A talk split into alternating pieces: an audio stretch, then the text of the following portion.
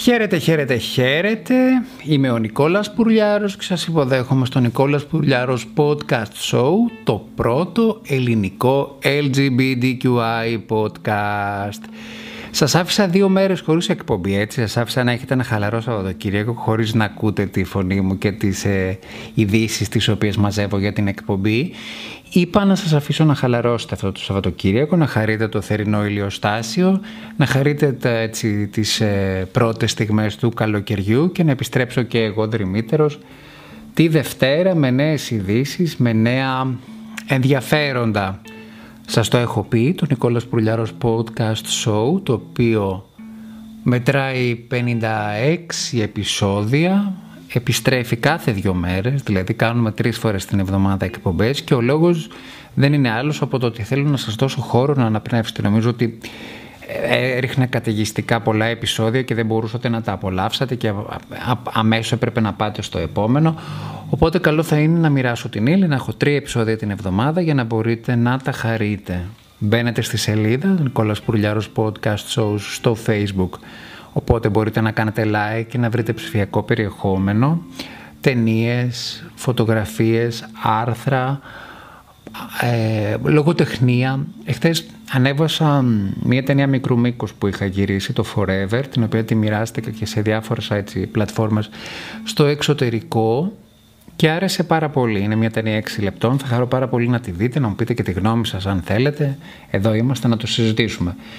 Προχωράμε λοιπόν στην ύλη μας και σας λέω ότι στις 25 Ιουνίου, ημέρα 5η, οι, διεθνή, οι Γενικές Γραμματείες Διεθνών Οικονομικών Σχέσεων Εξωστρέφειας του Υπουργείου Εξωτερικών Διαφάνειας και Ανθρωπίνων Δικαιωμάτων, καθώς και του Υπουργείου Δικαιοσύνης, Οικογενειακής Πολιτικής και Ισότητας Φύλων, καθώς και του Υπουργείου Εργασίας και Κοινωνικών Υποθέσεων, τρία υπουργεία μαζί, οργανώνουν συνέδριο που πραγματοποιείται υπό την αιγίδα της Ελληνικής Προεδρίας του Συμβουλίου της Ευρώπης που έχει στόχο να ανοίξει το δημόσιο διάλογο για τα ανθρώπινα δικαιώματα στο εργασιακό περιβάλλον με ιδιαίτερη έμφαση στην ΛΟΑΤΚΙ κοινότητα καθώς και στο να δείξει το ρόλο των επιχειρήσεων στην αλλαγή των κοινωνικών αντιλήψεων και συμπεριφορών. Ο υπότιτλος του συνεδρίου είναι «Ευημερία μέσω της διαφορετικότητας» και αυτός ο υπότιτλος υπογραμμίζει τη σημασία της διαφορετικότητας στην ευημερία μιας χώρας συμπεριλαμβανομένων των επιχειρήσεων και των εργαζομένων. Το συνέδριο θα, δια... θα πραγματοποιηθεί διαδικτυακά με live streaming την 5η 25 Ιουνίου 2020. Αρχικά πρόκειται να λάβει χώρα στο Ευρωπαϊκό Pride της Θεσσαλονίκης του 2020, αλλά λόγω του social distancing και των μέτρων πρόληψης κατά του COVID-19 θα διεξαχθεί μόνο διαδικτυακά. Η ελληνική κυβέρνηση, αναλαμβάνοντας την Προεδρία του Συμβουλίου της Ευρώπης, έχει θέσει ως θέμα, κατά την άποψή της πάντα, την προτεραιότητα της προστασίας της ανθρώπινης ζωής και της δημόσιας υγείας των ανθρωπίνων δικαιωμάτων, της δημόσιας υγείας και των ανθρωπίνων δικαιωμάτων. Στο συνέδριο θα συμμετάσχει ο Πρωθυπουργός Κυριάκος Μητσοτάκης, ενώ εναρκτήριους χαιρετισμούς θα έχουν ακόμη η Έρνα Σόλμπερκ, Πρωθυπουργός της Νορβηγίας, Μισέλ Μπατσελέτ, ύπατη αρμοστής των Ηνωμένων, στο, των Ηνωμένων Εθνών για τα Ανθρώπινα Δικαιώματα, ο Αντιπρόεδρος ε, της Ευρωπαϊκής Επιτροπής για την Πρόθεση του Ευρωπαϊκού Τρόπου Ζωής, Μαργαρίτης Σχοινάς, ο Ρομπέρτ Ολιφάντ, υπουργός, υφυπουργός εξωτερικών του Καναδά. Και η Ντούνια ε, Μιγιάτοβιτς, Επίτροπος Δικαιωμάτων του Ανθρώπου του, Συμβουλίου, του, ανθρώπου του Συμβουλίου της Ευρώπης. Μια ωραία πρωτοβουλία για τη διαφορετικότητα και με συγκεκριμένη στόχευση στα ΛΟΑΤΚΙ πρόσωπα. Δεν ξέρω αν αυτά τα συνέδρια και όλες αυτές τις πρωτοβουλίες τελικά είναι απλώς μια πάρα πολύ ωραία διοργάνωση που μαζευόμαστε κάποιοι σοφοί, έχουμε ένα think tank, λέμε πάρα πολύ ωραίες ιδέες, πίνουμε ένα καφεδάκι, λέμε κάποιο αστείο και μετά φεύγουμε. Δεν ξέρω πρακτικά αν τελικά γίνεται κάτι. Έχω να σας πω ότι υπάρχει πολύ μεγάλος αποκλεισμός στο χώρο εργασίας τα LGBTQI άτομα. Το ξέρετε. Δεν λέω κάτι καινούριο. Αλλά πραγματικά αναρωτιέμαι πρακτικά θα δούμε κάτι.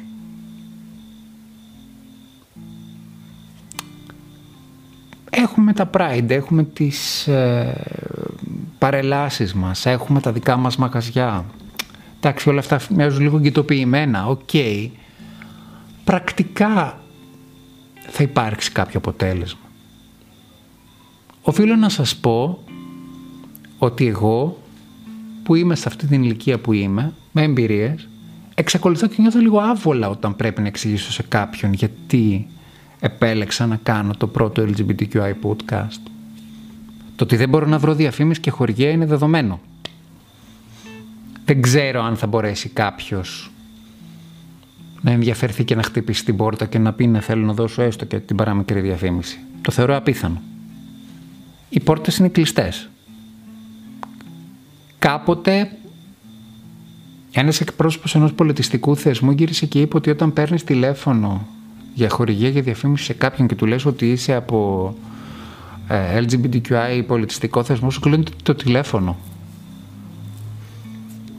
Δεν ξέρω αν αυτό μπορεί να βοηθήσει, αυτό το συνέδριο. Καλά θα κάνει να πάει ο Πρωθυπουργός και ωραία είναι όλα αυτά, αλλά κουράστηκα ρε παιδιά με την έκθεση ιδεών. Κουράστηκα.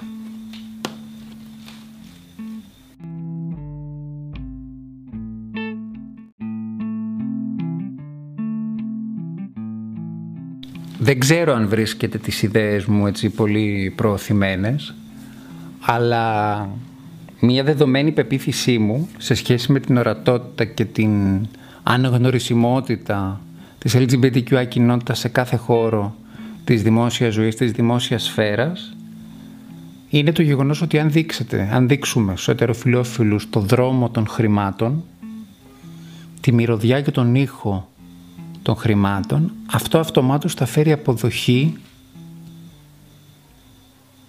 στην κοινωνία ευρύτερα.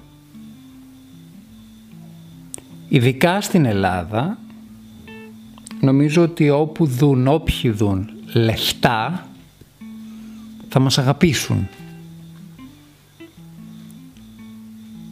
Γιατί πιστεύω ότι ο Έλληνας έχει ευάλωτη ηθική, την οποία μπορεί να την ανανεώσει με, κάποια, με μερικά χρήματα στην τσέπη του. Διάβασα μία μελέτη που λέει ότι στις Ηνωμένες Πολιτείες οι γκέι γάμοι από τότε που θεσμοθετήθηκαν και έγιναν επίσημοι έχουν ανυψώσει τα έσοδα του ακαθάριστου εγχώριου προϊόντα στα 4 δισεκατομμύρια. Δηλαδή, οι 300.000 άνθρωποι περίπου στις Ηνωμένες Πολιτείες που παντρεύτηκαν από την LGBTQI κοινότητα πάντα, ενίσχυσαν το ακαθάριστο προϊόν της, των Ηνωμένων Πολιτειών κατά 4 περίπου δισεκατομμύρια. Αυτό πρακτικά σημαίνει τι; Κινείται η οικονομία. Δημιουργείται μια βιομηχανία γκέι Σχεδιαστές, κοσμήματα, ε, ζαχαροπλάστες, μακιγιέζ, ε, ενδεχομένως θέρετρα τουριστικά όπου γίνονται οι γάμοι και όλο αυτό το συμπούρμπουλο το οποίο είναι λίγο τσίρκουλο για μένα να με ρωτάτε αλλά και από την άλλη να σας πω και την αλήθεια αν είσαι πάρα πολύ ερωτευμένος και περνάς και τόσο καλά με τον άνθρωπό σου μπορεί να θες να το χαρείς κιόλας. Εγώ θα το προτιμούσα ως ένα πάρτι. Άλλοι μπορούν να το θέλουν να το δουν λίγο πιο παραδοσιακά. Σεβαστές κάθε απόψεις. Τελικά, επειδή πρόσφατα ξεκίνησε και εδώ μια συζήτηση μετά από το άρθρο που έγραψε ο Μπογδάνος στην Καθημερινή ότι να σκεφτεί το κυβερνών κόμμα να φέρει πρόταση νόμου για να θεσμοθετηθεί ο πολιτικός γάμος των γκέι ζευγαριών, σκεφτόμουν ότι ίσως αυτός είναι, και είναι ο καλύτερος τρόπος στην Ελλάδα. Όχι ίσως, είναι. Αν αρχίσουμε και παντρευόμαστε και με πολιτικό γάμο, έτσι πως λέγεται, και οργανώνουμε τα γλέντια μας, τα πάρτι μας, σχεδιαστές από εδώ, από εκεί και πέσουν λεφτά στις τοπικές οικονομίες, να δείτε ότι έχει να γίνει θα ξεχαστεί κάθε ανάσχεση, κάθε εμπόδιο. Φυσικά νομίζω ότι αυτός είναι και ο λόγος για τον οποίο υπάρχουν συντηρητικά εμπόδια από την Εκκλησία. Θέλουν να κρατήσουν αυτό το θεσμό σε μια συγκεκριμένη πληθυσμιακή ομάδα γιατί εκεί είναι μονοπόλιο. Ενώ ο πολιτικός γάμος γκέι ζευγαριών με όλο αυτό το συμπούρμπουλο που είπαμε γύρω γύρω έχει μια ένα οικονομικό αποτύπωμα το οποίο δεν θα αφορά την Εκκλησία. Σε κάθε περίπτωση εγώ θα επιμείνω οικονομικά. πάρα πολύ ελληνικά θα σας θυμίσω το, την ταινία Jerry Maguire που έλεγε Show me the money. Αν καταφέρουμε και δείξουμε τα λεφτά στους Έλληνες, μυρίσουν το χρήμα, ακούσουν τον ήχο των χαρτονομισμάτων και αυτό από πίσω στον Έλληνα μεταφράζεται ως ευζωία, όλοι μα όλοι θα αγαπήσουν την γκέι κοινότητα. Και επειδή αυτό ισχύει γενικώς, έχω να σας πω ότι στη χώρα, νούμερο ένα χώρα που θεωρείται παράδεισο των γκέι δικαιωμάτων στη Μάλτα έχει ξεκινήσει η βιομηχανία γκέι γάμων. Ζευγάρια κατά κύριο λόγο από το Ηνωμένο Βασίλειο επειδή έχουν αυτή την ειδική σχέση η Μάλτα ήταν κάποτε αποικία το, το, το, του Ηνωμένου Βασιλείου έχουν φτιάξει γραφεία με φωτογράφους, μακιγιές, σχεδιαστές, οδηγούς και κάνουν σκάουτινγκ σε τοποθεσίες σε εστιατόρια, σε σε, για να γίνουν γκέι γάμοι. Και έχω να σας πω ότι η Μάλτα δεν είναι πιο ωραία από την Ελλάδα. Αλλά το ότι οι Μαλτέζοι είναι πιο έξυπνοι από τους Έλληνες, αυτό έχω να σας το πω με πάσα βεβαιότητα. Money, money, money.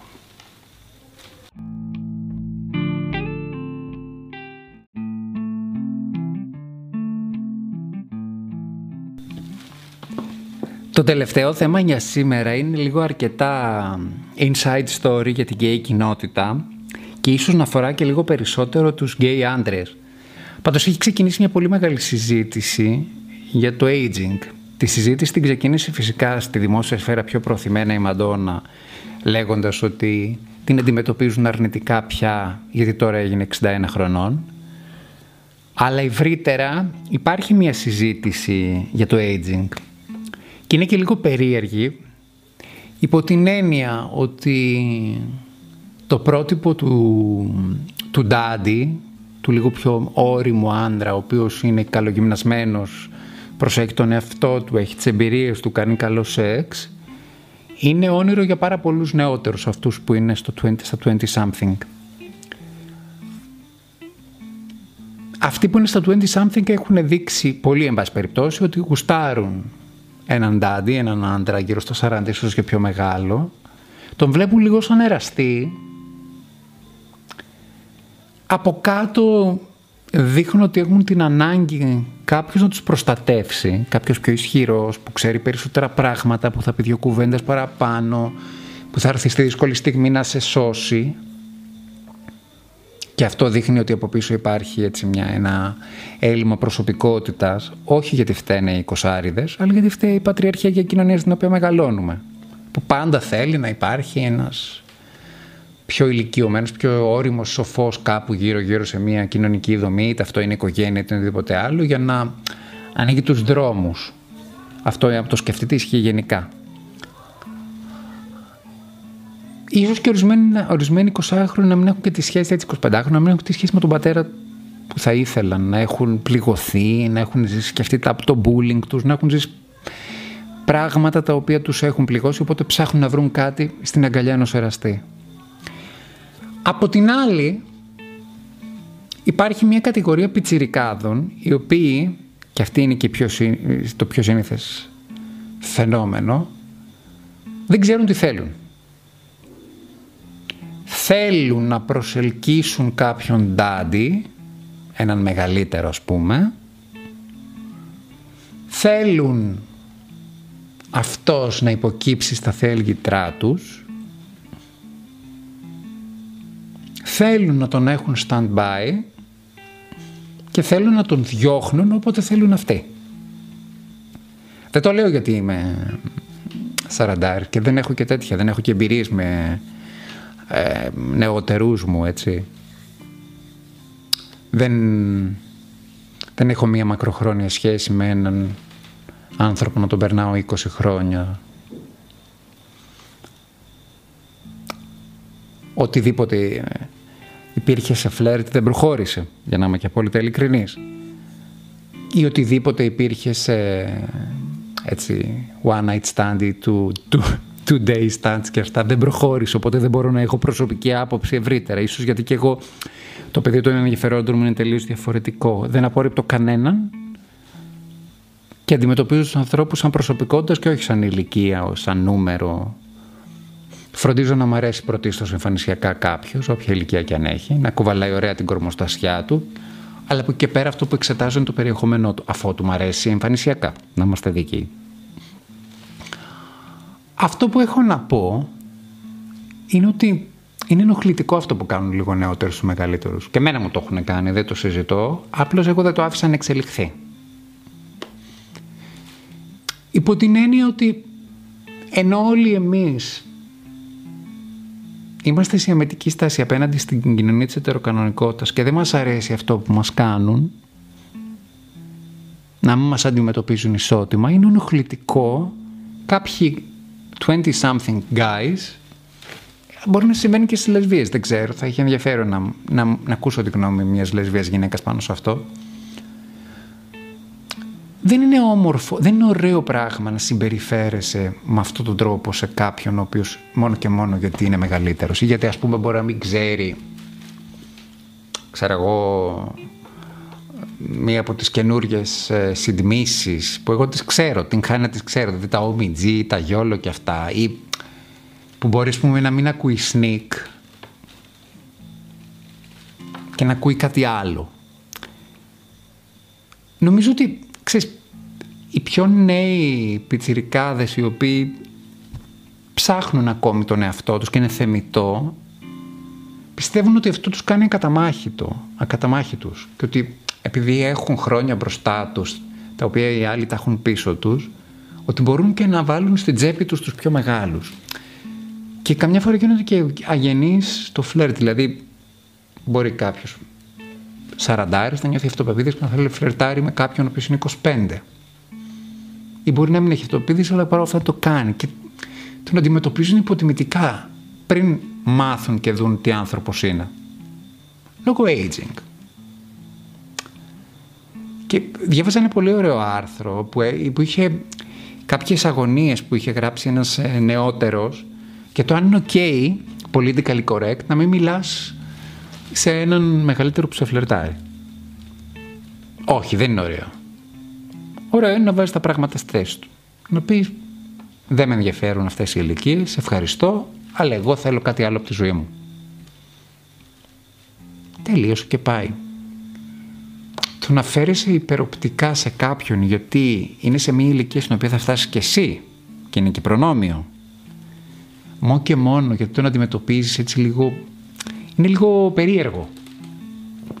Και επειδή δεν θέλω στην γκέι κοινότητα προσωπική άποψη έτσι, να έχουμε διακρίσεις με τον ίδιο τρόπο που μας περιοθεροποιούν οι συντηρητικοί στην ε, straight κοινότητα, καλά θα κάνουμε να είμαστε λίγο πιο συνετοί. Και το λέω ακόμη και σε μένα αυτό, γιατί αυτό υπάρχει ακόμη και στη δική μου γενιά. Οι σημερινοί σαραντάριδες, οι οποίοι προσέχουν πάρα πολύ, είναι καλογυμνασμένοι, φροντίζουν τον εαυτό τους και αυτά, έχουν μία υπεροψία στους εξιντάριδες. Ηλικιακή. Αν δεν σ' αρέσει κάποιος εξιντάρης γενικώς, είναι πάρα πολύ ωραίο να το πεις με έναν ωραίο τρόπο χωρίς το προσβάλλεις και να βάλεις τέλος. Αλλά το να παίζεις τον εαυτό σου ελκυστικό, γκόμενο, για να τραβήξεις το ενδιαφέρον του άλλου και μετά να τον φτύνεις, αυτό δεν, το απο... δεν μ' αρέσει σε οποιαδήποτε ηλικία. Αλλά αυτός είμαι εγώ. Είναι μια δική μου πρόταση. Απλώς το θέμα το σχολιάζω γιατί μου άρεσε πάρα πολύ όλη αυτή η συζήτηση που έχει αρχίσει και ανοίγει για το aging και για το αν τελικά είμαστε κι εμείς οι ίδιοι στην gay κοινότητα ανοιχτοί όσο θα θέλαμε να είναι οι straight. Στο μυαλό είναι ανοιχτοί. Κάποια στιγμή κάποιος είχε πει σε έναν, σε έναν μεγαλύτερο που τον φλέρταρε και αυτά ότι που, που, δεν, μπορούμε, δεν μπορεί να συμβεί τίποτα μεταξύ μας γιατί θα μου μείνει στα χέρια. Ήταν πολύ άσχημο. Αλλά αυτός είμαι εγώ ο καθένας έχει το δικαίωμα να κάνει ό,τι θέλει. Εγώ μια πρόταση κάνω, την άποψή μου λέω, γι' αυτό κάνω και αυτό το podcast εδώ. Είμαι ο Νικόλας Πουρλιάρος, είναι το Νικόλας Πουρλιάρος Podcast Show, το πρώτο ελληνικό LGBTQI podcast. Είναι Δευτέρα 22 Ιουνίου 2020, πολύ δύσκολη αυτή χρονιά. Πάρα πολλά πράγματα μου πάνε στραβά και δεν είμαι καθόλου καλά, guys. Αλλά αυτό το podcast και όπως και το άλλο podcast που κάνω για τη vegan διατροφή μου δίνει κέφι και κουράγιο και ελπίζω να γίνει κάτι, να καταφέρουμε να έχουμε διαφήμιση, να έχουμε χορηγία, να καταφέρω να συνεχίσω να αντέξω, να αντέξω και να συνεχίσω αυτό το podcast γιατί μου αρέσει πάρα πολύ και χαίρομαι με την ορατότητα και χαίρομαι με την ελευθερία που σου δίνει αυτό το βήμα να μπορείς να εκφράσεις την γνώμη σου ή να θέσεις θέματα σε προβληματισμό. Μας ακούτε από το Anchor, από το Google Podcast, από το Apple Podcast, από το Pocket Cast, από το Breaker Audio, από το Radio Public και από το Castbox. Έχουμε φτάσει στις 1345 ακροάσεις. Καλό νούμερο. Πάμε βούρια τις 2.000 θα ήθελα να πω εγώ. Με βρίσκεται στα social media μου, Νικόλας Κενό Πουρλιάρο... Κενό, πω πω. Νικόλας Πουρλιάρος στο Instagram, στο Facebook και στο Twitter και φυσικά κάνατε like στο Νικόλας Πουρλιάρος Podcast Shows στην αυτόνομη σελίδα στο Facebook. Θα δείτε τη φωτογραφία μου, έχω βάλει μια φωτογραφία με ένα καινούριο λόγο που λέει να τα λέμε μηχάνες. Σας ευχαριστώ, σας αγαπώ, σας χαιρετώ, τα λέμε σε δύο μέρες με καινούργια εκπομπή. Φιλιά!